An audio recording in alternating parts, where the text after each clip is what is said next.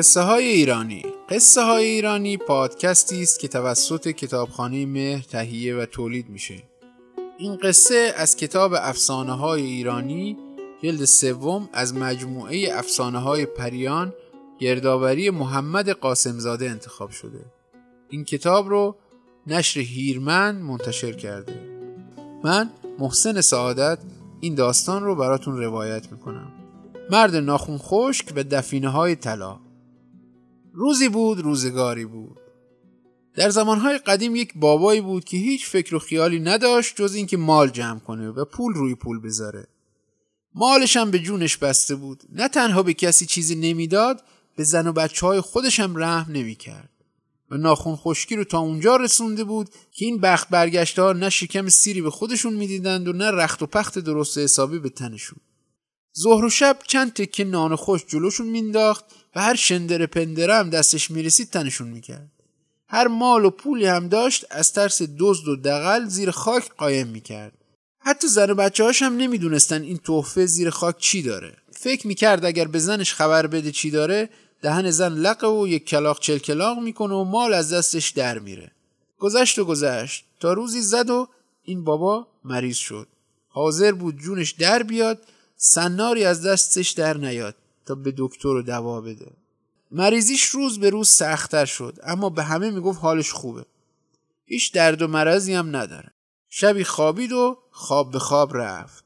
خودش رفت و مالش زیر خاک موند و اونقدر به خودش سخت گرفته بود که زن و بچهش هم جز اون خونه خرابه ای که توش زندگی می‌کردن از چیزی خبر نداشتن. این بیچاره حتی اونقدر پول توی دست و بالشون نبود که دو سیر خورما هم برای این بابا خیراتی بدن. بچه ها افتادن دوره و هر کدوم شاگرد و پادوی دکانی شدن و زن و دخترهاش هم رفتند خانه مردم کلفتی و رخشوری کردند. یک سالی از مرگ این آدم گذشت و بیوه و یتیم مونده هاش جون میکندن تا چرخ زندگیشون بچرخه تا اینکه شبی پسرش خوابیده بود و به خواب دید پدره به شکل موشی در اومده و گوشه و کنار حیات سرک می‌کشه خوب نگاه کرد و دید پدره رفت گوشه انباری و شروع کرد به کندن زمین پسر بلند شد و رفت بر دست پدره و گفت چرا ریخت و روزش شده عین موش؟ اینجا چه کار می‌کنه؟ پدره گفت تمام طلا و چیزهای قیمتیشو اینجا زیر خاک کرده و به زن و بچه هم نگفته. حالا اومده ببینی کسی سر وقت مالش اومده یا نه. پسر نگاهی به باباش کرد و گفت هیچ خبر داری میراث خورات به چه روزی افتادن؟